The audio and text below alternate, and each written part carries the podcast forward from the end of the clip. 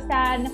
Welcome to the Professional Stans podcast, a show for the amazing, hardworking stans of the Hallyu world. If you are too busy being a responsible adult, or you are a working professional who loves K-pop, K-drama, K-beauty, and everything K, well, this show is for you. The second episode of this podcast series is dedicated to the world's biggest boy band to date, BTS. And in celebration of their anniversary, I have with me today two of their biggest fans in Australia and in the Philippines. We have Pam Balumbalit and Ro Manalo. Hi, guys! Hello! Hi! Hi, everyone! Hi! Okay, uh, let's start with a, a very brief, if we can, um, very brief self-introduction of who you are, your ages, your work or your occupation or whatever you're you're doing right now and who or what do you stand? So if you're a multi-stand just list them all.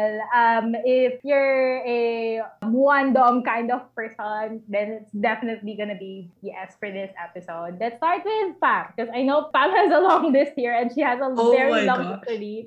Well yeah. Okay. Hi, everyone. This is Pam Pulumbarit. I'm 29 years old. I'm living in Australia and working for um, food service assistant in Northern Territory, Australia. And um, ah, dami, ang dami kong, ang dami, dami kong ini-stand ngayon. First of all, it's um, I started with Super Junior when I was in college, and um, it started there 21, and then of course BTS, Got Seven, XO, Tomorrow by Together, The Boys, NCT 127, Monster X, ah, twice. Everything that you know, Astro, all of them, like most of them, I really stand them. So medyo mahirap ang multi-fan life. I Oh, feel gosh. you. And if the the people listening to the podcast can see your background, they would know how difficult it must be because your wall is just filled with so much posters. Of course, behind you there's BTS, and you see so many others behind you. I know Pam has been a huge fan of K-pop and Hallyu stuff since college because we've known each other since then. We also have Ro here. Ro, who I actually never thought would stand BTS. She's one of those people that when you just meet, especially at the, at the work setting, because I met Ro in the office. She's the like one of the last people I would think who would stand a K-pop group. So Ro, tell us about yourself. That ano, that made me laugh.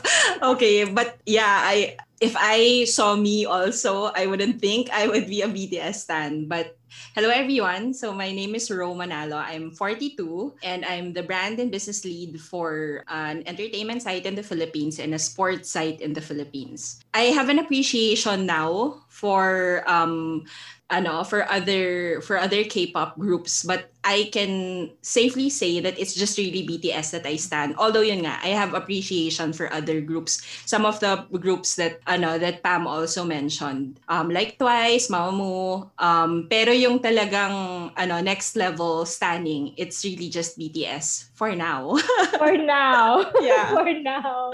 I love the next level standing. Oh, yeah. Um, what we're going to talk about today, as I mentioned, is the world's biggest boy band, BTS. They are a 70s K-pop group under Hype, which used to be Big Hit Entertainment. How did you guys discover BTS? Si Pam muna. What year was Okay. this even? Oh my gosh. Um it started last 2014. That was no era and grabe. Casually summer 2014. I was just like sitting in the sofa and then browsing SBS Pop Asia. Parang parang mix Philippines pero Oo. and that was the time that I was like super stressed out from work and everything. Ganun din, na-discover ko siya nung stressed ako. I was like browsing, browsing. Ah, new K-pop groups. Ah, tapos yung no ang tumugtog. Sabi ko, ah, sino to? Parang very untimely ba? Kasi parang hip-hop yung kanta. Eh, alam mo naman yung K-pop noon, yung parang super dance dance, Correct, electronic, correct. mga ganon. Sabi ko, ah, hip-hop. Sabi ko ganon. Tapos, yun lang, parang hindi siya, hindi siya masyadong nag-resonate sa akin. So, Mhm. after so many months, yung isa kong friend, ah, shout out, Nika. My out friend to Nika. Yes, Nika, sh- she sent me a photo of V. And she was like, oh, I really like this guy. His name is V. And sabi ko, sino ba yung V na yan? Ah, si Kim Taeyong. Sino ba yung Kim Taeyong? Dalawang tao ba yun? Parang gano'n. Tapos sabi ko, ah, sige, ano bang, ano bang ano siya? Ano bang group? Sabi niya BTS. Sabi ko, ah, sige, tingnan ko nga sa Google, sino ba tong BTS na to?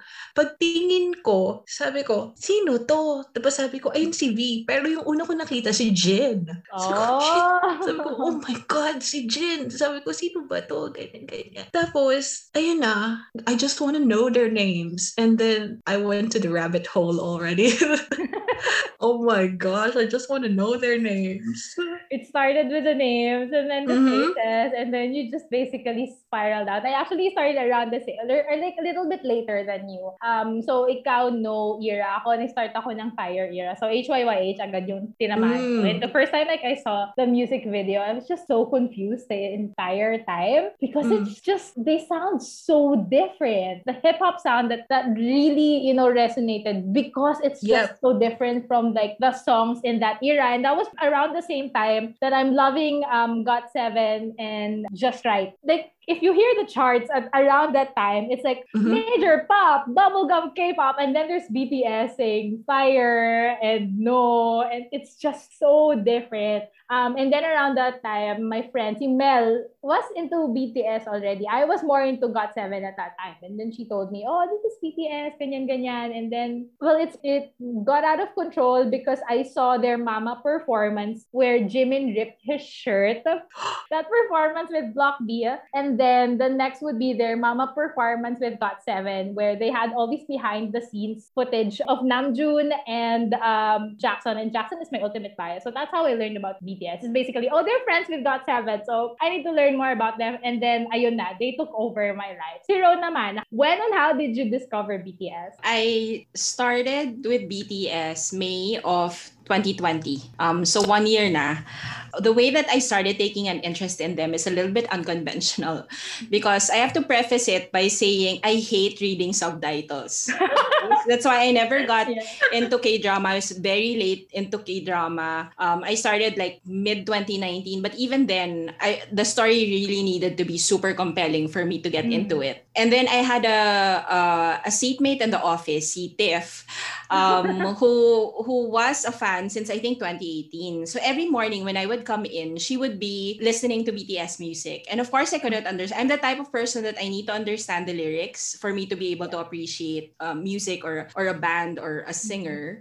And because I couldn't understand, and the song pa that she always played was uh, "Boy with Love," so it sounded so Mhm. poppy to me. And I'm like, I super appreciate pop. It's just that I guess um, what I was hearing was like, I'm I wasn't sure if it was something new, at least not to my ears. And then the pandemic happened. And the funny thing is, the last day that we had to be at the office physically, we had a guest, um, a P-pop group in the uh, Philippines called SB19. Oh, Mm. Okay. That's another So, podcast for SB19. another day. Yeah. so SB19 was in the office, and uh, because they were guesting for um, for PEP, which is one of the websites that I Mhm. handle, I really took an interest in listening to them. Kasi nagulat ako because our real time uh, real time viewers for the the Facebook Live that we had with them, yun yung all time highest namin that year. So I was like, who are these guys? And I started Mhm. uh, watching, and then di ba they cover BTS songs? Yeah, a lot, especially so- during pre-debut days. Yeah. So I I started studying SB19 first. Um, which is P-pop because I could understand their Yeah. music. And then I saw that they were they had performances where Idol and you know all of the uh, other um, Anpan Man BTS songs that they would do. And then I said, ay cute pala may mga songs pala sila na parang hindi boy with love. So yun yung tamang tama. I think that was the almost within the month na nilabas yung kay James Corden Carpool Karaoke, Karaoke, diba? yes. I said, was that guy in the middle that's always smiling? Oh he's such he's God. such a ano, he's such a he has such a sunshiny personality. Okay, sino na nga yung bias dito ng friend ko? Tapos hin- hinahanap-hanap and then I started looking up the names and I started researching and yes, the proverbial rabbit hole. Yes. Nalaglag na rin ako. right there. That's it. Yes. Oh, that's it. It starts Yeah. that Google search. From there, um, what was like the first song you remember listening to and thinking, "Oh my God, I need to stand them." Mic drop for me. Mic drop for you, Pap. Dope. Dope. Oh Oh gosh. my I God. dope. I love dope. I love dope. So immediately like after fire, yan din yung mga sumunod na kanta na napahiga. This is so good. The Mm. song that really made me think na parang, oh my God, I think I love them is Yes. um I Need You. It was I Need You. When I saw the I Need You music video, it was it was one of the simplest um music videos they had during that era, which is like filled with very, very complicated storylines. which we'll get to in a bit that's that music video, despite how simple it is, talagang napaisip ako na parang, oh, if they can do hip hop so well and they can do ballads like this so well and dance so well, I think I love them. I think this is the group to stand. So I added them to my long, long list of um, groups to stand. Who would have thought they'd boom into this huge phenomenon? Like I, I, I don't even have words to describe how big they've gotten since then. So let's talk about one by one. What are the things we love about BTS? Starting tayo kay Pa. Okay, so unlike Ro, I love subtitles. Like Oh my gosh, I really love subtitles. So, nagsimula kasi ako na K-drama. Oo. So, I was like, ah, sanay na ako dyan. Pero, nung nakikinig ako ng K-pop noon, when I was in college, I don't know anything about the meanings of the songs that I listen to. Mhm. Kahit na elf ako noon, super junior. Back then, siguro, nag-ano din ako eh, nag-pause din ako as being a K-pop fan. I was into Western music pinakahuli kong in-stan na Western music was um, the 1975. And then after that, I rediscovered BTS again. And that was the time that maybe 2016, nasa Wayang Yung bababa tayo nun. Oo, Ba- yata. parang papunta na tayo sa DNA Papunta na eh. sa uh, DNA. Mm-mm. I was like, ang ganda talaga ng mga kanta nila. Parang alala ko na yung sa No nga. Tapos sabi ko, ah, subtitle on. Tingnan ko nga. Ayun, so parang nung nabasa ko, parang, ah, iba yung meaning ng mga kanta nila. Parang, Mhm. ito ba, ito ba talaga yung pinapakinggan ko? Wow, this group is gonna be big someday with this kind of Oo, oo. Messages. And then uh, I'm having goosebumps right now. From No era or No More Dream also, I was like, with this kind of messages, they will be big. They are big now. Oh They my got- gosh. They got Getting goosebumps right now. Oo, lalo na yung Hmm.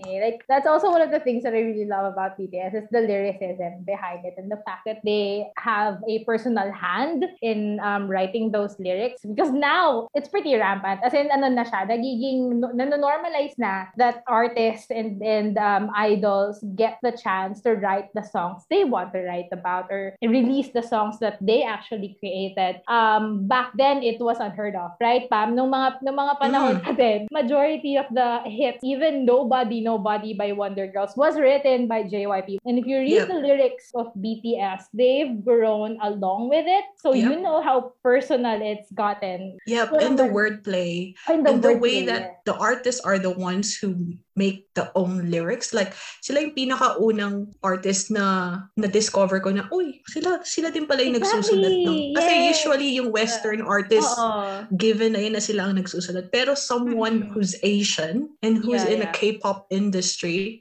ang Mm. gagawa nun. Madalang Ah. yan.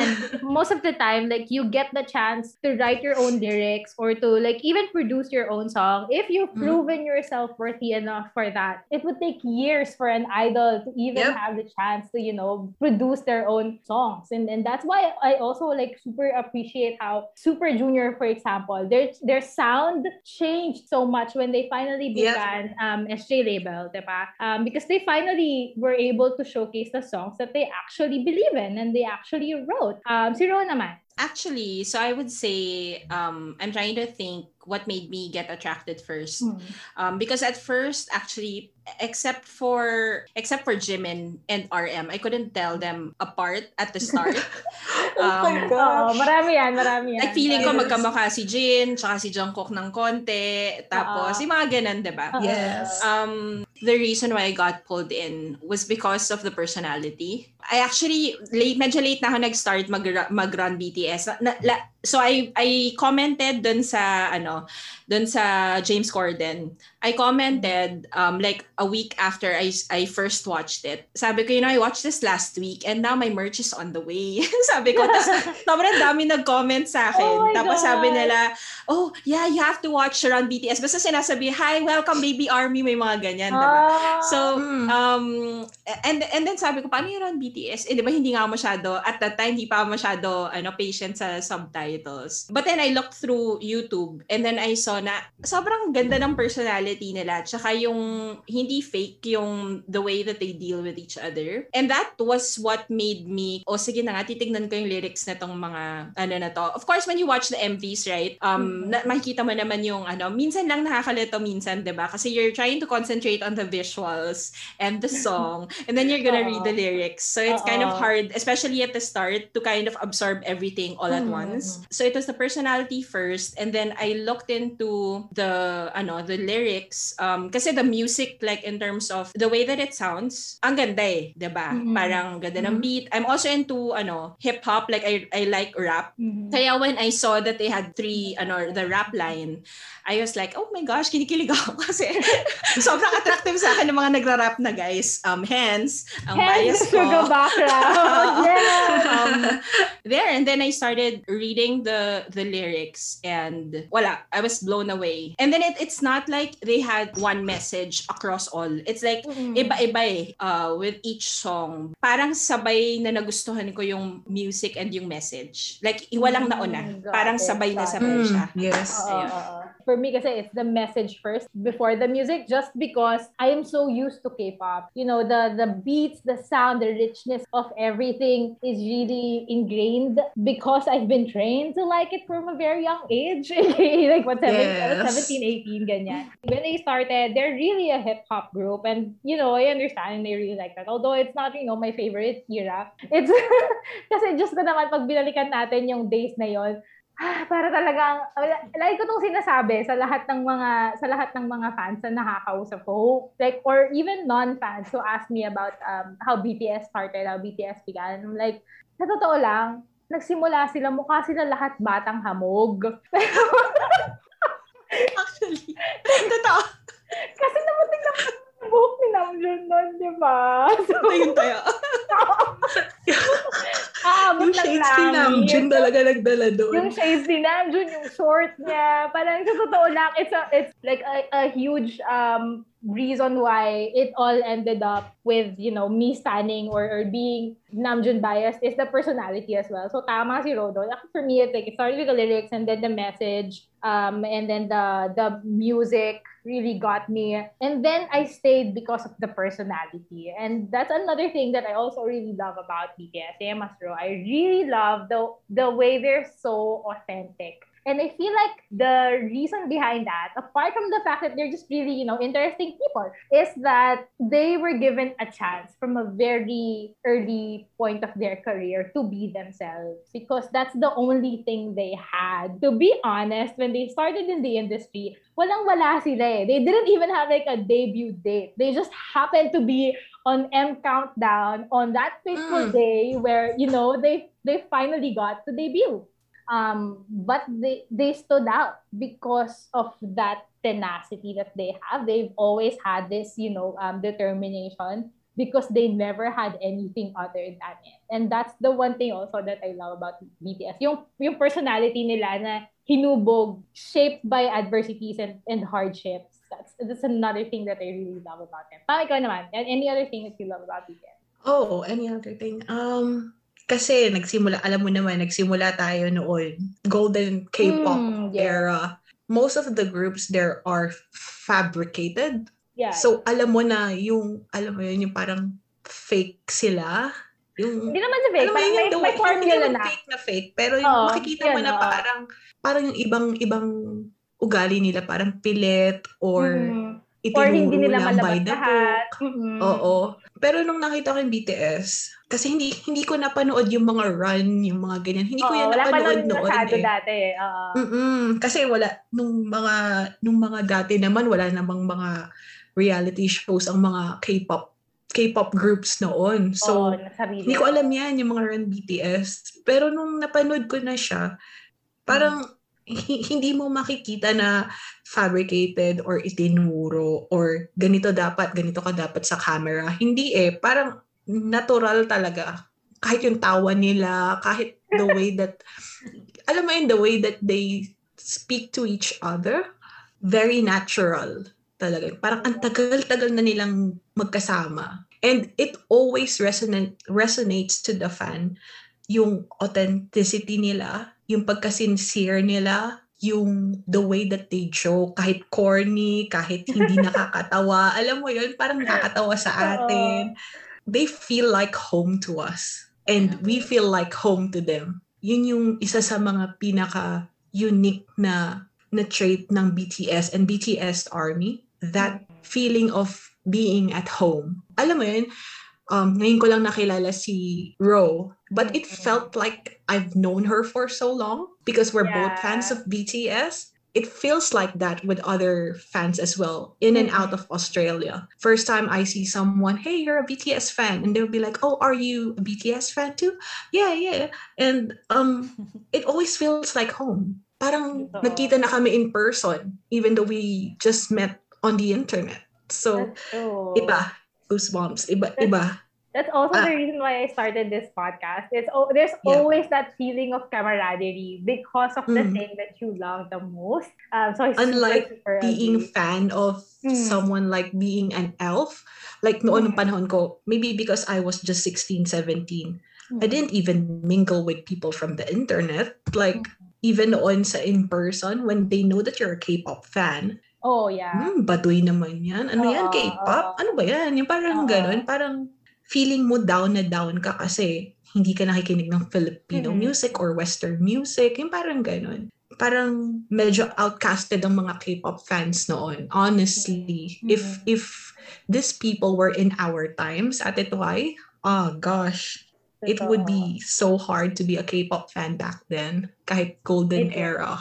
Mhm. bukod sa bukod sa kulang yung resources or like Mhm. yung yung ways for us to actually consume content because back then you know we didn't Oh have gosh, the internet YouTube lang. have- diba? and we didn't even have that much luxury to stay on Yep. YouTube for a long time for hours on Yes. end just to watch episodes of a certain like show or ano or a certain uh, music video for example or to stream for hours we didn't ev- we Mhm. didn't even have Spotify back then so Oh, Um, oh. Oo, iba, ibang iba talaga yung yung um, panahon na yun. So I guess that's also the reason why the the fandom is basically one of the highlights of standing BTS. Ikaw naman, Ro, how does it feel like to finally be an army? What do you love about being an army? Well, to add to uh, what Pam said earlier, the other thing that made me a really ser- serious fan of BTS is the what what Pam said about them being home and for them yung army is ano 'di ba is home for Mhm. them.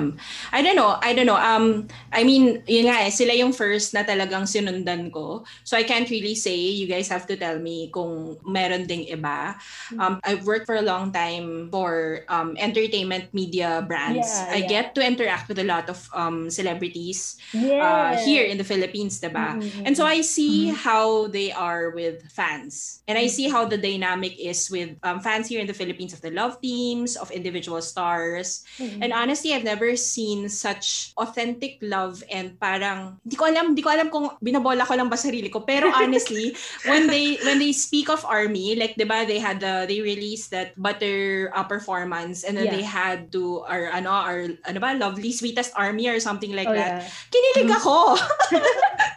As in, parang feeling ko ako mismo, hindi yung buong fandom. Parang ganon Oo. na and I feel that that's really authentic. I feel Mm. like when they say they love they love their fans and when they say that when they for example when si Jimin cried nung um What's One nung Oh my um, God. last year, 'di ba? I cried so Oh, I much. cried too. 'Di ba? Parang I could imagine like being in that big of a place, a stadium and not have anybody when they were so used to so many fans Mhm. Um, and yung because nga they love their fans genuinely, I could understand why he he reacted that way. Why he was so ano sad. That made us all sad also. It diba? also made me sad. Even with the ano, even with the yung kay Taeyong na ano, was it Life Goes On yung last uh, I think one. so. So so let me know ano, do you ano, is it like that then with the other groups that you stand? No. No, actually, it's it's true that it's actually one of a kind. Um, for me, there's always been this um very very unique kind of chemistry between a K-pop uh, a group and their fandoms. Um, the fact that they have names, like they have collective names for their fandoms, is ve- very unique to the K-pop industry, and there's this um, unique energy with every single fandom. And so the fan experience is different for every group that you stand. Um, and that's something that's very hard to explain to non-K-pop fans or even to brands when I try to when when brands try to work um, with us on anything K-pop related. Um, fan culture is different with every single group. And with BTS, what makes it very unique isn't just, you know, their sincere love for the fans. It's that respect and coexistence, basically, that they've built in this ecosystem that's I don't know how to say this without sounding like a nerd, but it, it's really a prime place for marketing. if you're a marketer like us, alam mo yan, bro, if you're a marketer, if you've been in the industry for a very long time, you'll see how well they've built this machine. K-pop, most of the time, is formulaic. It, the primary goal is to profit from it. Um, and most of the time, it makes the idol seem less human um, and more fake or more manufactured um, along with the music that they create. But for BTS, it's different. Pag nakinig ka sa music nila and you're a fan or you're an army, you always feel like you're somehow connected the structure that they built around BTS is it allowed um, the artists to um, make as much music as they can that's related to their fandom or for their fandom. And it allowed the fandom to create as many opportunities as possible for BTS around that music. And from there, Big Hit created basically a structure around how to improve this fan culture that they have so that it becomes an industry standard. Ah, the internet was booming with BTS. Mm. Parang very right timing talaga yung pagkaka-form nila. Sabi ko nga eh, kung kung ang Super Junior any other um K-pop group in the golden era was in 2021, siguro makikipag-compete sila sa BTS. I can feel it dahil dahil sa internet. Right timing ang BTS talaga, promise. And during this pandemic, and them still releasing songs during the pandemic, they are doing the best marketing strategy talaga. Totoo. Promise. Totoo. They pioneered a lot of really genius ways, you know, to cope with the pandemic and to Mhm. still make money out of it. Because one example is um, What's One. That concert is genius. It's very, very new and very timely in a pandemic Mhm. like this. And it really set the standards for other group as well. Because after that, you know, ang dami, na, ang dami na ring concerts that was Mhm. done digitally. It's also correct, I think, that the that the reason the the relationship between ARMY and BTS is so unique is because it just so happened that they bloomed in the era of the internet, where they're Mhm. one of the very few idols who, you know, became super, super active on Twitter. Um, one of the very first idols to uh, really use um, live events in a spectacular manner to really connect with their fans. It's the fact that they're so willing to connect with fans in any way possible, maybe through a forum or through Twitter or through live stream, that really made this fandom so different. Even the early fans are used to getting all of this content and all of these interactions from, you know, from BTS, their favorite group. So because BTS is always there for us, um, the fandom is also there for BTS in all the ways we can be. Maybe like streaming, purchasing stuff, being there at concerts, no matter where in the world that concert is. Basically, I think it's really the timing. The right person at the right time. It's like finding your soulmate nga, I feel like. Totoo. Ayan, Yes. diba? Totoo, totoo, True. super. I I have a theory that the your bias group really comes in a time when you need them the most. Yes. Yes. Diba? So for me, for example, I was super, super stressed at work. I was going into like very dark, difficult times, and that's when I heard I Need You, which is also a very, you know, very moving, very touching, very desperate song, which, you know, made me just love them and it related. And I feel like over the years, the way they grew also is a timeline of how I grew. Not just grew loving them, but also grew as a person. So when the time that they finally released Life Goes On, for example, which is a very chill, very, very stable song na feeling mo pag pinakinggan mo, parang everything in your life just clicks. Yeah. Mhm. I also feel that same way. I feel like my life at that time and the stage that I am is also the same with them. And so there's this weird feeling of connection that's built around that belief na, okay, BTS is like a friend to me. We've grown together. Kaya naman, when when was that like soulmate feeling? Ako, you know, I feel whenever I tell my uh, friends who are now army, well, a lot of them are dynamite um, era, ano, army. So, syempre, pag bago ka pa lang, nagpapadala ka ng mga kung ano-anong performances, Ah, mga napanood mo na ba to? Nakita mo na ba tong MMA na to? Mga ganun, di ba? like, two of my friends, I said nga na parang, you know, like what he said na, um, they say that you don't find BTS, they find you. At Oh the, God, di ba? Every time I, I say that to my friends or to new army na nakikilala ko, lahat sila parang napapastop. It really resonates with them on a personal level na, ako nga no, nung panahon na medyo down ako or yun nga parang the pandemic is starting to get to me and then they appear and then they make me so happy. Di ba? Parang ganon. You know what is interesting to me about BTS is how wide the range of the ages of the fans are. Yes. So I'm in my True. 40s, right? Yeah, True. yeah. And I'm sure that's why I don't post so much. Like I I have to I'm a member of a, a group. Doon ko nilalabas lahat ng pagka-army ko. Kasi syempre doon sa personal ko parang na, nakikinikita ko na yung mga magko-comment na ay ano ba yan si Ro para bumabalik sa pagkabata mga ganyan, Mm, 'di ba? mm, mm. Mm. And it's so amazing to me how a group can attract a fan base that's in their uh, 40s, 50s, merong mga senior citizens, but also the teens. I'm so happy I'm in my 40s when I discovered them kasi I can buy merch. Hindi ako Yes. problema. May Yes, pera na true. ako. Yep. Kasi nagtatrabaho ako, 'di ba?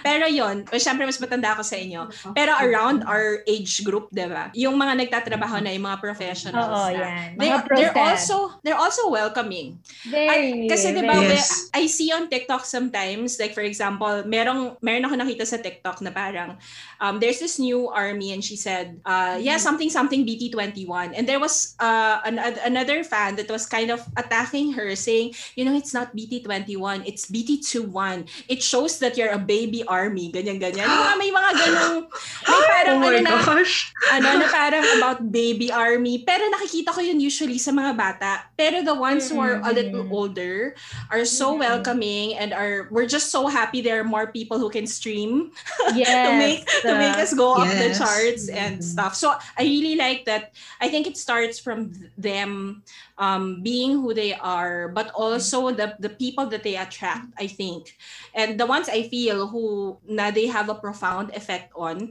would be Mhm. the ones who really um parang kind of establish a relationship uh, like this with them. Parang feeling ko pang matagalan siya. Hindi siya yung Correct, type na temporary na ah pag kunyari yung bias ko nabalitaan ko na may girlfriend or something aalis na. Yung mga ganong, 'di ba may mga ganon na Mm. or for example, I saw on TikTok there was a a fan that was like, you know, everyone is everyone in BTS is great except for Suga. May mga ganun na parang Oh my ako, God. oh my god, I can't with those people. Pero usually yung mga bagets, Yes. 'di ba, yung mga ganun. Yun. Oo, oo, Totoo yun. To be fair, um, when you were very young, may mga ganong mga phases din tayo. So, uh, I agree. May mga, tsaka madami ta- talaga, totoo naman. Marami naman talagang fans na ganyan. Especially for a band like BTS. And they've grown so much, um, especially now. They have so many fans now. You can't expect everyone to be as welcoming as the older fans, like the, the fans who are here now, but are a lot older than, you know, the, the usual K-pop market. Because the usual K-pop market is around 13 to 18 years old. Um, but the, the 25 years old and above market, they are the ones who make this economy work, you know? Yeah, So, exactly. So talagang mas, mas welcoming sila because they know the goals of um, the group. Um, minsan, ang hirap tuloy malaman kung saan ka lulugar, kung dun ka ba sa mga bagets na sobrang grabe yung pagmamahal sa ugat, sa kamay ni Jungkook, or dun sa, Sa bagong basta. piercing, sa Oo, tattoo. bagong piercing, bagong- Tattoo, yes. Oo. Ang hirap gumawa ng gumawa ng opinion about okay, um, this group has a stand on Black Lives Matter. So for you, ang hirap gumawa ng stand minsan kasi it's great that they're talking about issues that matter but then there are people who are like, oh, bakit hindi nyo naman pinag-usapan tong ganitong issue or bakit bakit Black Lives Matter lang? Bakit dapat ganito din? Dapat yung dito din, yung ganito din. So, ang daming nangyayari lagi. Ang daming yung nangyayari lagi na mahirap ng lumugar because there's just so many people now with so di- a lot of different opinions. So, given that, let's talk about the things that we don't like naman as an army or as a mm-hmm. fan of BTS. Things that we don't like about the band, maybe, or the fandom, or the company, whatever. We can start with Pam. Kasi feeling ko marami. Feeling ko marami. Ang dami. Marami ba? Ang Ay, hindi, ako dalawa lang. Pero sige Okay, go. sige. Okay, first of all, yung mga fans dyan na ang daming pinaglalaban. Oh my God. Nagsimula yan sa nagsimula yan sa Black Lives Matter.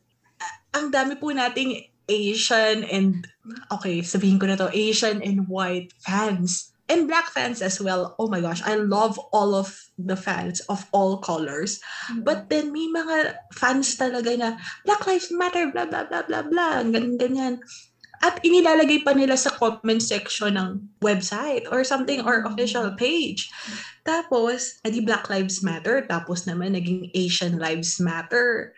Ta- Mm. Basta lahat ng mga nag-trending sa Twitter, talagang pinaglalaban nila. Parang out of context ba? Kung wari, Mm. tingnan natin, may- meron ako nakita noon, recently lang to, butter, di ba? Mm-mm. Aba, may naglagay ng ano, yung sa McDo na protest, wag daw kumain ng BTS meal saka ng butter kasi daw pinatay daw yung mga chicken for that. What? Napunta na tayo sa. GMO. oo. O, diba? Sabi ko, My goodness. ano ba tong mga to? Kung, kung may gusto kayong ipaglaban, wag nyo namang idama yung ibang groups or ibang fans na solely ang gusto lang talaga nila i-enjoy yung music at i-enjoy ang pagiging fan. ba? Ito pa, may reklamo ko kay Mr. Bang PD. Ay Ano nako? Sige, ipaglaban natin yung reklamo mo. Ano yan? Bang PD Lim. Tama naman. na yung pag-release ng masyado ng mga merch. Ano ba yan?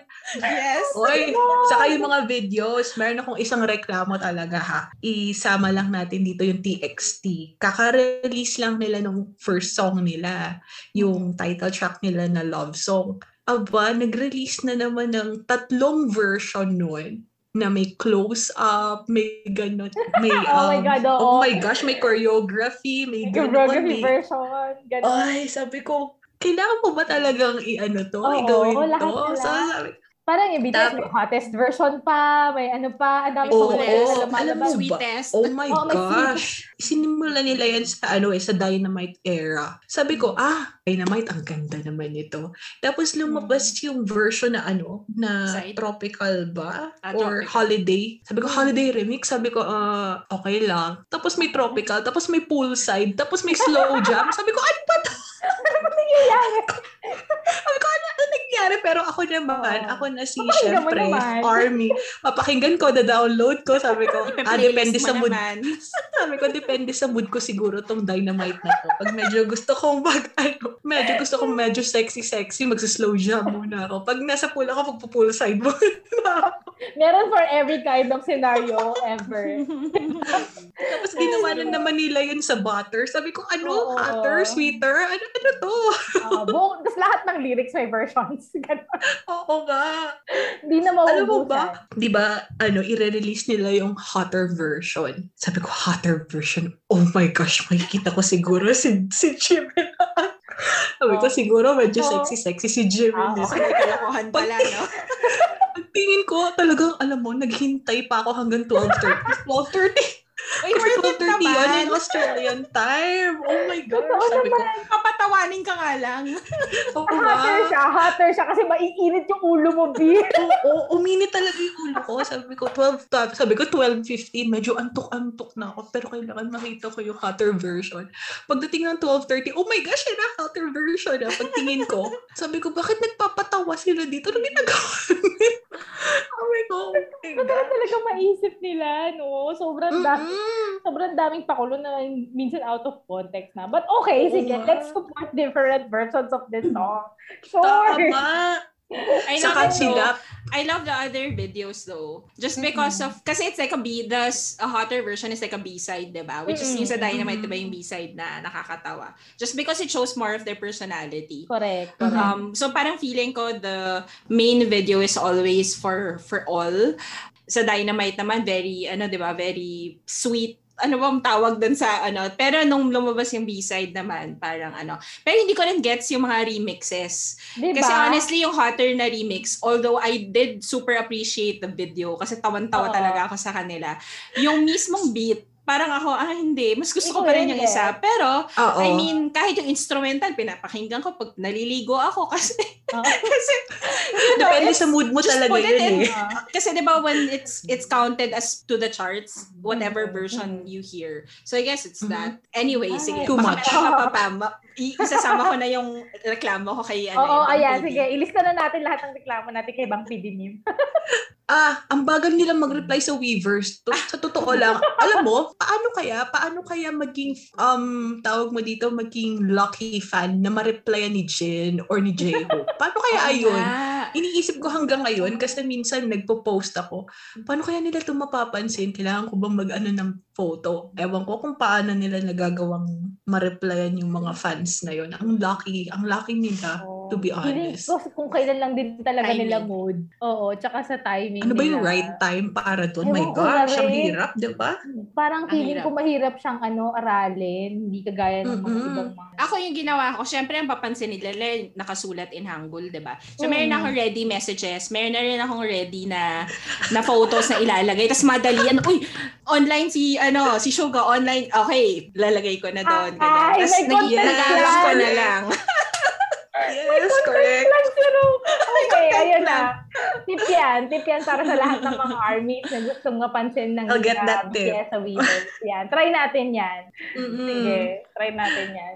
Ano Saka yung na? mga choreo nila noon, ang Oo. hirap sayawin. Oo. Naalala ko, oh my gosh, yung dope. They Sabi ko, ay, ang ganda. Ang ganda ng ano. Nung trinay ko na, sabi ko, oh my gosh, mababalian ako sa dope.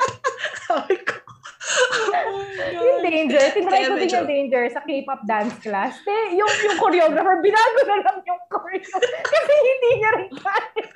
Kaya medyo thankful ako sa BTS na ano, na nung nag-dynamite na sabi ko, ah, medyo Madali. masasayaw na to ng mga kaya, fans. Kaya ng mga tita to. Pero minsan mami, mismo din yung mga may hirap nilang Oo. choreo, to be honest, yes. Oo. And the Bangtan Universe, isingit natin yung Bangtan Oh Universe my na yan. God.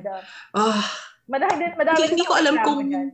hindi ko alam kung komplemento or reklamo pero the way that they did Bangtan Universe, TXT Universe and all of the universes in high label artists is just genius. Genius. No one. Sobrang genius. Ang no one no one kind thought about it. storytelling. This did. That's, mm-mm. Nakakamiss din. Nakakamiss din kasi. Oo. Actually, yun yung isang reklamo ko. Namimiss ko na yung, Mm. namimiss ko na yung HYYH yun. Na, pag nanood ka ng Mm. video, talagang ihintayin mo. Anong, anong mga pakulo niya this time? Anong mga Mm. Easter eggs, ganyan-ganyan, di ba? Kasi Yes. connect yan sa previous, tas sa previous, tas sa previous. Pero ngayon, chill, kalma lang. Sabi nga ni RM, wala. Yun lang talaga yung ibig niya sabihin. Wala nang iba. Huwag yun nang i-interpret. Ganon. So, namimiss ko Yes. din. Namimiss ko din yung time. Siguro dahil sa ano yun eh, dahil pandemic kasi. Alam mo yun yung parang, Hmm. Feeling ko kasi Da- naisip nila na parang, ang dami nang iniisip ng fans sa dagdag pa ba tayo, Mm-mm. di ba?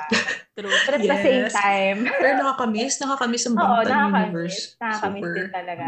Totoo. Kasi it's very, very creative and very exciting din. Ikaw naman, Ro, I know na ito pa yung mga panahon na hindi mo pa masyado naabutan. But from your um, Mm. perspective, ano naman yung mga mga reklamo mo sa sa tangga, sa tanggapan natin ngayon? Well, to add to what Pam said, um, kay, ano, may reklamo kay ano, Mama Bang na anong tawag dito, namumulubi na ako dahil sa merch. Diba? Grabe ang Yeah, so drops, true. guys. Linggo-linggo. Tapos, Oo. alam mo yun, nakakalito. May BT21, may tsaa, may kung ano. Alam mo, May tiny tan. may oh tsaa, my may gosh. waffle maker, may ano ba yun, di ba? May toaster. Pwera pa yung mga ini-endorse nila. ha? Pwera pa yung mga ini-endorse nila. Ano mo to? Oh my Uy, God. Ayan, meron akong hot brew. Ay, Ayan, hindi na Ayan, may Ay, hot brew. May laman ba to? Wala, ininom ko na pero nandito pa rin sa tabi ko. May tubig, di ba? Parang, Oh my God! Yun yung pinakamalalang version na nilabas nila na talagang, okay, parang, are, what? Are, what? Ano, sino? Baka ano naman si? Namjoon yung naglalagay ng tubig doon sa Pawis water nila yun. Holy water pala. Hindi ko alam. May blessing sa like- suga, ganyan. If Baka I, if I were, ano, ano, sa Hive yun.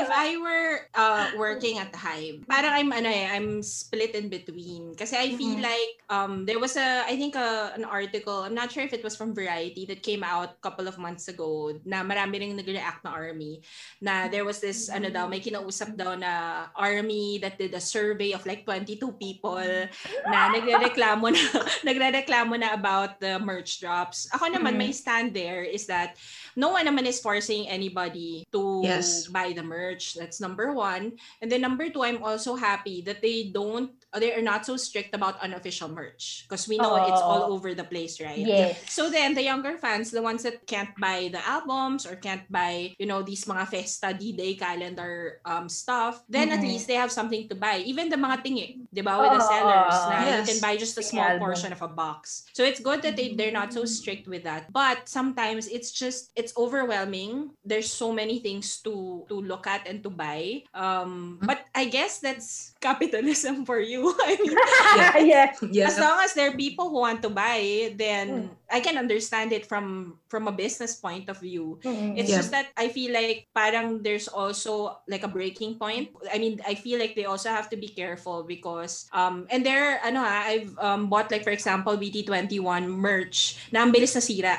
Oh. Mm. Yung mga ganong stuff na y- parang kung maglalabas ka rin lang, okay lang, one whole collection. Pero sana everything's, you know, really good quality. Kasi Mm. especially hindi mo Mm. naman yun mababalik ng basta-basta eh. Kasi galing yun sa Correct. Korea, diba? Correct. Things like that. Um, so I guess I'm, ano, just because I'm a marketer also, I feel like Mm.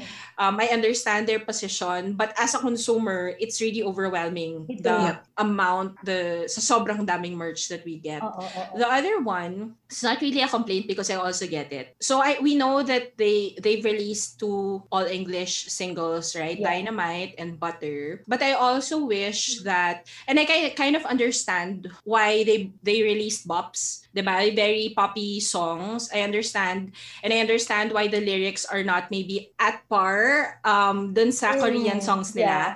I just wish sometimes because I feel like there are people who are casual observers na Mm. nakakatuwa naman kasi maraming cash. So iniisip ko din, meron din naman sila Bruno Mars or you know these uh, these uh, very popular singers who release music that's not really super super meaningful, you know, parang Mm, ganon. Pero kasi siguro dahil alam natin yung capability ng BTS Oo. sa pagiging meaningful ng songs. I just wish like maybe their third single would have I guess more I mean, it can still sound really boppy, pero sana kasi 'di ba smooth like like, a, like a criminal Sige. undercover. Like parang. Okay. Yep. Laban I natin mean, yung Michael Jackson reference. let's diba? Oh, sure. diba? Let's and the Oo. Usher Mm. reference which I Oo. love kasi I Oo. love Usher. Pero yun nga, parang it's for example, kunyari ang isa sa mga favorite songs ko Alien 52. 'di ba? Yung Mm-mm. alam mo yon, yung kung malaman ng ng the world that that is the kind of music that they're capable of and that that's really coming from their heart.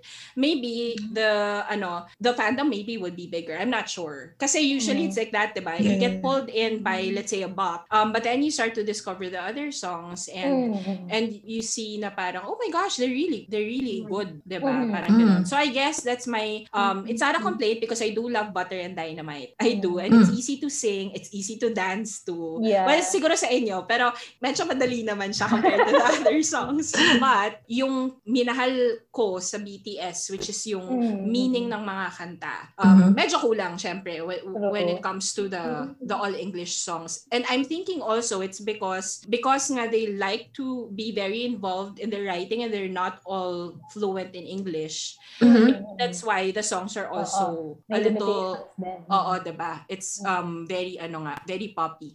Yun. Yes. I guess that's it for me. And uh, ay ano ba, yung sa army naman before I joined like one of the random Jungkook groups kasi Oo. si Jungkook dati yung bias ko bago ko naging forever bias si Minion G.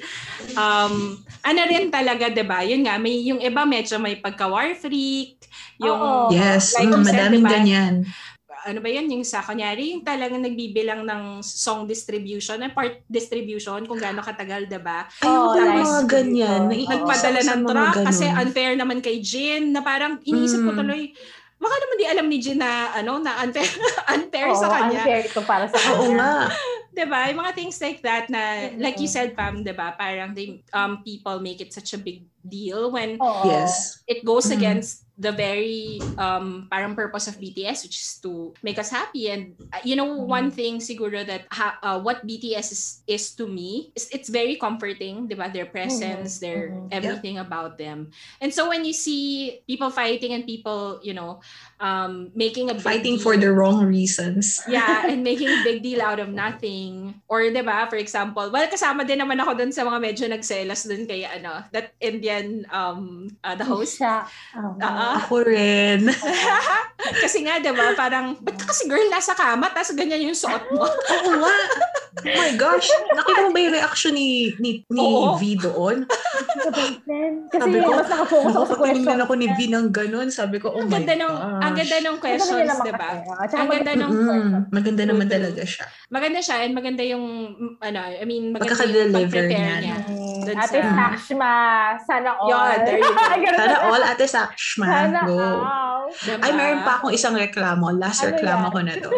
Shout out nga pala sa mga taong masyadong sinesexualize ang BTS. Ah, yes, yes. Uh, last but not the least, the Oo. ones who sexualize sexualize BTS. Too much. Inis na inis ako sa mga Taekook fans na yan. As in, Oo talaga, nga. I agree, I super agree. naiinis Oo. ako.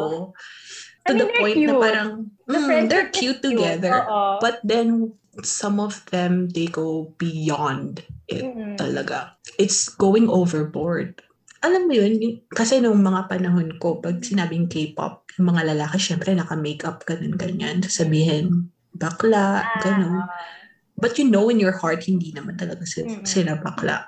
anong tawag dito? Well, for me kasi, one of the things that I love about them is, yun nga, parang trashing, di ba, ano, um, ano to, um, Mm-mm. ano ba tawag doon? Mas, uh, toxicity, what do you call that? God, toxic masculinity. Toxic masculinity, Yes. there you go. And I'm so happy na they, I feel like they couldn't care less. Kasi before, I was also trying to see, kasi I, do- I don't honestly, um, I would accept them and I would love them, even if some of them were gay, for example. Mm. But I feel like Yeah. they're not. And when I see, nung una rin eh, parang nakakita ko sa TikTok ng mga shipping-shipping na yan. Then, Mhm. then I would see, no, parang it's like, it's No. really brothers talaga eh. It's Yeah. really like that. Mm-mm. Um, part of being, ano na, they know that the fans love it. So they're like, for Yeah. example, si Jimin, itatapat niya yung mukha niya sa whoever, Correct. di ba? Kay Jungkook, di ba? Kasi alam nila na Mm-mm. natutuwa tayo sa ganon. Oo. Ano na siya, Mm-mm. fan service na siya eh. Fan service na siya, exactly. And if it happens in real life, alam mo, yun tayong mga girls, nag-holding hands tayo, Yeah, nagingiti exactly. yung super close, very natural. And it also goes to guys also. Oo. So people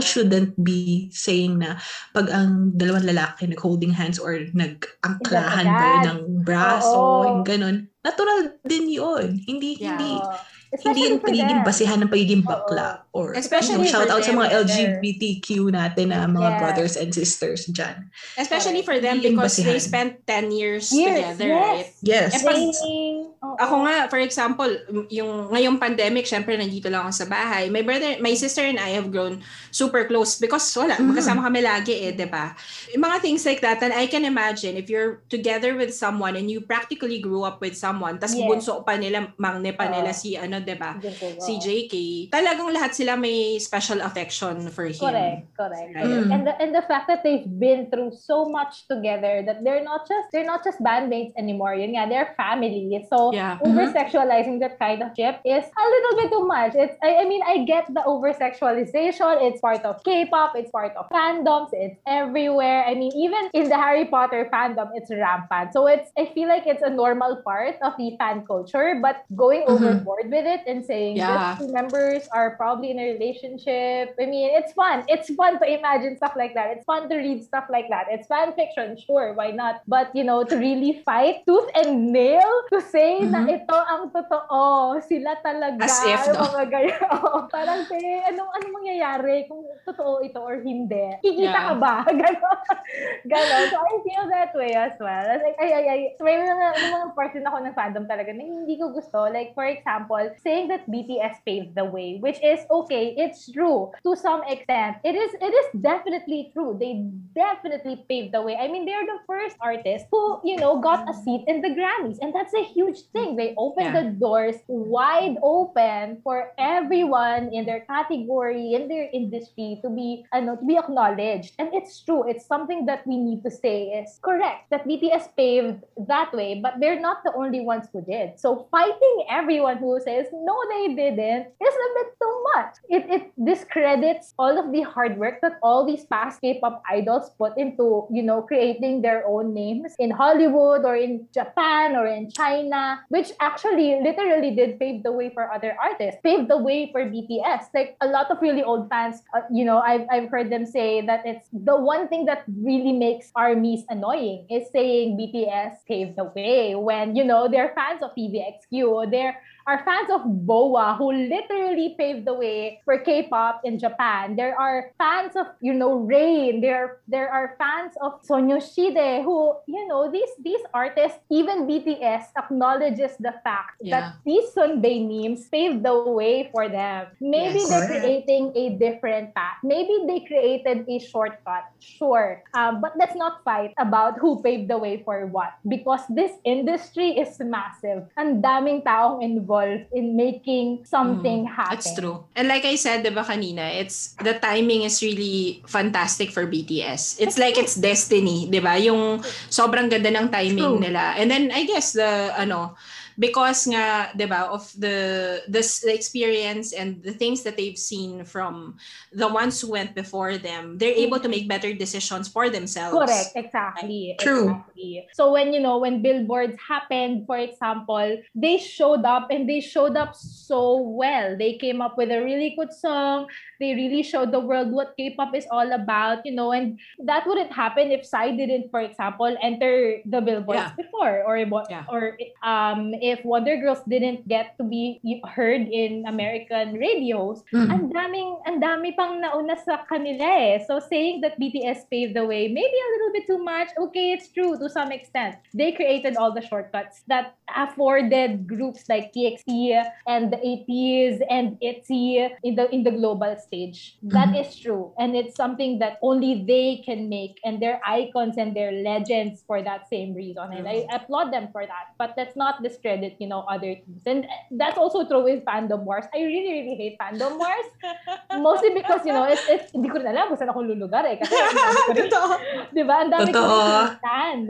So that's the one thing I really, really hate. I know that, you know, we're very passionate about competitions. We're very, very passionate about streaming songs, about charting, about selling out. But if it comes to the expense of, you know, hurting other people, then I'm not for that. Especially, you know, ang daming mga groups sa K-pop na kaya namang gawin yon without, you know, without going to war. GOT7, you know, ah, kasi they're so chill. Alam mo yun, even even when they're up neck to neck against BTS or any other group in some other categories in Mama, we're chill. We're good. We're friends with everyone. And when, you know, BTS needs support, we're there. When EXO needs support, we're there. Pwede naman ganon, di ba? Sana nga eh. Sana all ganoon, di ba? When I started standing BTS, I also started um ano, listening to Big Bang. And so I would I would go to ano to performances, MVs and Mhm. everything. Syempre, doon naman parang this is the real talent. Anong BTS Oo, BTS? May mga correct, ganun din, correct. 'di ba? Or for example ganon. now, for example, 'di ba, we're trying to get butter to the top. Mm-mm. Um and then Mhm. 'di ba there's this ano the yung Spotify yata sa Korea, parang Oo. we're playing ads. And then parang positioning it na, oh, this is the front runner against um, Butter. And so some of the non-BTS fans streamed um, Olivia um, Olivia. to because they don't like BTS. Yung parang sana Mhm. ganun like you said, 'di ba na kasi all of these guys are actually friends, right? So bakit yung mga Yes. fans kailangan mag-away, 'di ba? Correct. correct. Even with their even when they release the their singles and their comebacks, it's so scheduled, right? Dapat love-love lang, hindi yung True. war. Ano ba yan? Nasa pandemic na nga tayo, mag-war pa ba tayo? Support-support na lang tayo, my I guess goodness. that's what happens diba? when you know when you blow up then you have so many fans hindi hindi mo maiwasan eh to have haters eh. Sabi nga ni Suga hate us love us diba? It's it's part of their lyrics because they acknowledge the fact that you know they can't please everybody. But That's let's not true. you know for me K-pop is a feel good kind of music genre. It's it's something that can make you happy um, and music in general does that. So why are we fighting and going to war about this? Ewan ko na lang talaga. So yon, sa pa yon. Talagang lumalabas yung pagka ano aktivista ko sa BTS. Minsan talaga You know, sometimes when I see some mga atake sa Twitter or wherever, sometimes I really want to answer and I begin typing and then I erase it and I'm like, you know, this isn't worth it. I mean, they can think what they want to think and that's it. They great, that's your opinion. Pero eh, that's the problem lang with everything being everyone being online, especially in the Oh, yeah. pandemic, right? Everyone has an opinion.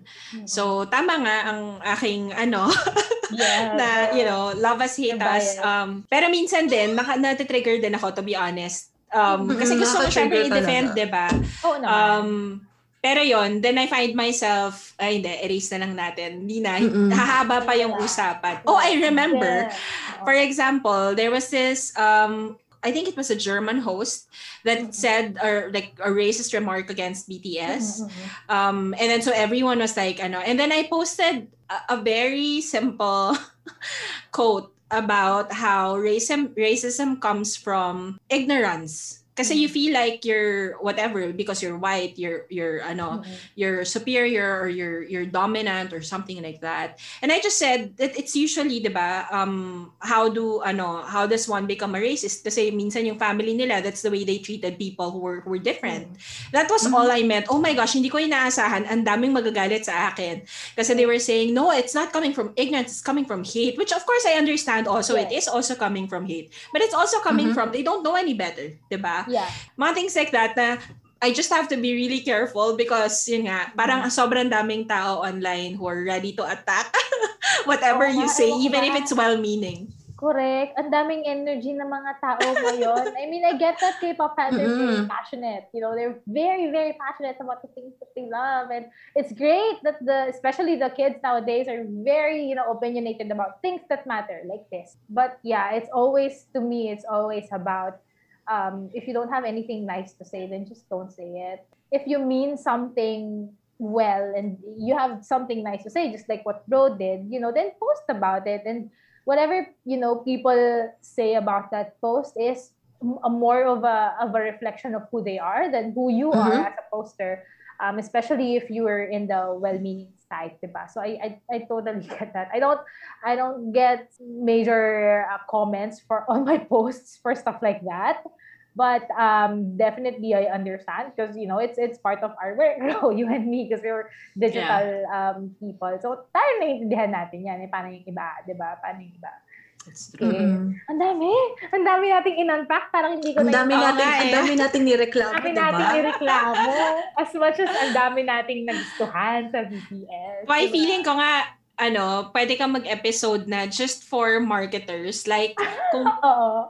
Ah, kasi sobrang dami. Ang diba? dami nating Mm. i-unpack. Ang daming pwede. marketing, ang dami nating i-unpack dito. If we're talking about merchandise at yung mga compl- at yung mga complaints natin dyan, nako marami tayong i-unpack. But sadly, yeah, we can probably talk about this some other time. Maybe uh, sa Yeah. next anniversary. maybe sa maybe sa birthday ni Bang, Bang PDB.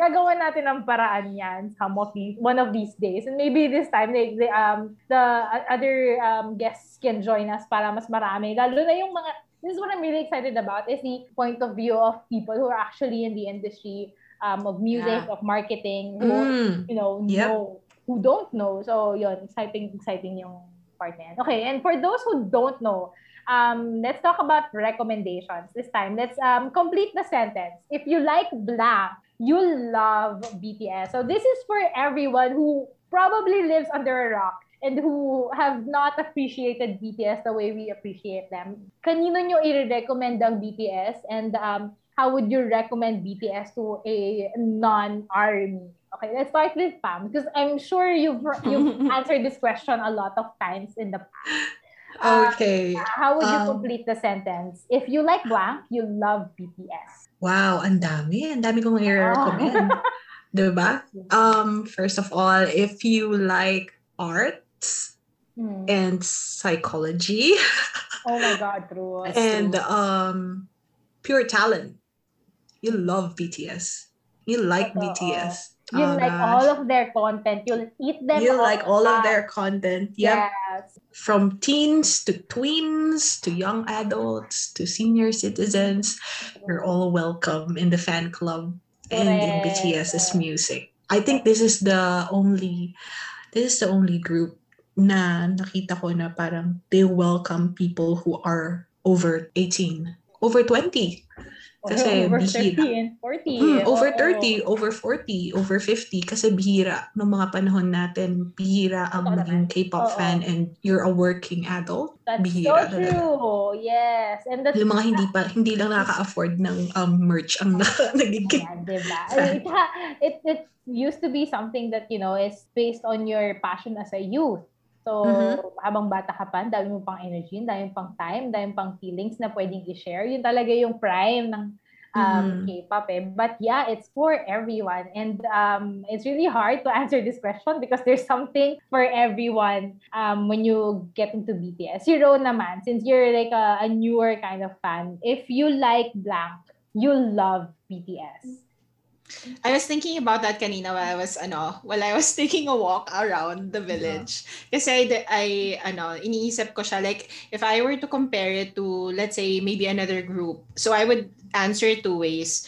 One would be if you, if anyone has ever like in their lives stand um, boy groups for example uh wala like for example I used to be ano ba uh, Backstreet Boys Oh, God, and all of that right Yes. um if you were able to appreciate that Mm-mm. lalo na ito Oo. kasi ma, the whole 'di ba the whole what they stand for and everything kasi Mm. kung yung appreciation mo before is because they were cute and their songs were nice to dance to or nice to sing uh, no sing along to um eto the whole package so i feel like they would have a great uh, great appreciation if they've ever stand anyone but also i feel like for example now that they're you know collaborating with a lot of artists 'di ba sinasabi nila may Mm. something with Coldplay Oh or God. you know Justin with Bieber. Justin Yeah. Bieber, Ariana. Ariana. and all of that. So if you like these artists who, well, you you know, no judgment. Ako for me, all collabs are ano Mhm. are great. And Mhm. in fairness, except for that ano the guy, except for Jason Derulo, parang all of the Ah, no, no, all um all collabs Collabs. I feel like are so are, are awesome, 'di ba? Mm. ang Mm. ang ganda, the, they work very well together with ano with these artists. So if they consider these artists to be people that ano whose music they enjoy, then maybe they Mhm. should consider listening to BTS also. Kasi if these artists um sabihin na nating of course si BTS yung may malaking fandom and maybe they you know they're also they also wanna Siyempre, di ba, may mga ganon. The reason why you would collab with someone is to make um, your presence and the presence of the other group or the other artist stronger, right? Yep. So, I feel like if they consider, if they like Coldplay, then maybe they should consider kasi if Coldplay is considered, um, is, you know, might be doing something with BTS, Mm. then they might be that special because uh, a band like Coldplay have really good, good, ano, good words to say about um, BTS. Or for example, di ba yung, nung lumabas yung teaser for Butter, di ba kasi Oh, katunog ng, yes. ano, Another One Bites the. Dust. Tapos Yes. nag-tweet agad si, Queen! ano, di ba? Wow! Queen, oh my gosh. Na, can you imagine yung some like a, artist from before na sobrang ano Legendary. legendary, 'di ba? If they would work together with BTS, parang ang that would That be would be one of amazing, the diba? ultimate, ultimate dream. dream. Mm. Grammy would be their pants. Oh, Grammy It would would be. Nako, don't get me started about, alam mo, Ay, the nako. moment, the moment I saw na, ano, na yung Mot 7 wasn't, Mm-hmm. um, was it included? It wasn't, no? Was it wasn't but, nominated, uh, right? Nung nakita ko na hindi siya nominated, sabi ko, ay nako, wala, ano lang to. Clout, clout lang to. Audience lang Cloud, to. cloud. Yeah. Honestly, I have no. Um, it sounds sad, but I have no expectations at all, even with the Grammy nominations, because I know that they're just doing it because it's what everyone thinks they should do, and um, Mhm. that's the saddest part about it, honestly. Okay, ayoko na ulit mag ano, ayoko na mag-complain. for me lang, for me, doon na lang tayo sa recommendations. It's very simple for me because I feel like if I try to answer this question with all of the um, possibilities of what people like, it would be super long. So for me, it's simple. If you want to be happy and if you want to smile and if you Yeah. want to have a good time, you'll definitely love BTS. It's as simple as that. You can't watch a, a video of them and not smile. It's it's impossible. True. to a song, no matter how sad it is, and not feel like a tinge of happiness because oh they're so talented. Okay, yun, yun lang. Ganon ka-simple. If you want to be happy, you should stand BTS. And Yes. with that, we want to say, guys, happy anniversary to BTS. It's, it's been so long. Happy Woo! anniversary! Oh my God. And to all of the armies out there, Borahe, we love you. And I'm very, very Borahe. happy. Ore! I finally got to spend time with my fellow armies here. Ro and Pam, thank you so much for spending Thank you, time thank you. Ang tagal natin nag-usap, two hours, di ba? Sabi ko, one hour. Hindi ko alam Madami pa nga akong re- reklamo eh. Pero, ko alam kung and that's for another show. It's for ano, it's for the next um, BTS episode. But um, Mm. for sure, we will have that in the next couple of seasons. So thank you so much, guys, for joining the Professional Stand series. Thank you, thank you. And for all of those who are listening to this podcast, you may follow me on all my other social media pages. Let's keep this conversation going on Facebook, Twitter, TikTok. I am at the Pro Stand everywhere on YouTube. I am Tuela Berganya. And uh, thank you so much for spending time and listening to this. If you're an army, we love you. Annyeong! Annyeong! Annyeong!